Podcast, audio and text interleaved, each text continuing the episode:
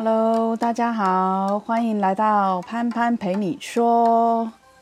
今天呢，要讲的是十二星座金牛男。牛是一种草食性温和的动物，平常就是一个温和的男子，但是却有着牛一般的固执脾气。温和而坚定来形容他们呢，不足为过哦。我念书的时候呢，也有交往过金牛的男生，跟我这狮子女比较起来，他们算是比较胸无大志的一个族群。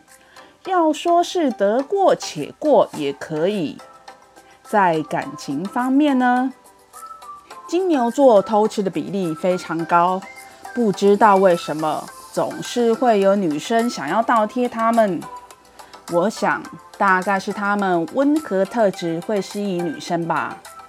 而且在十二星座排行里面，好色的星座男当中呢，金牛男也是占据前三名哦，尤其他们喜欢大胸部，我想这跟他们的特质有点关系，因为他们大多跟母亲的关系呢都非常的良好，所以有着某种程度的恋母情结。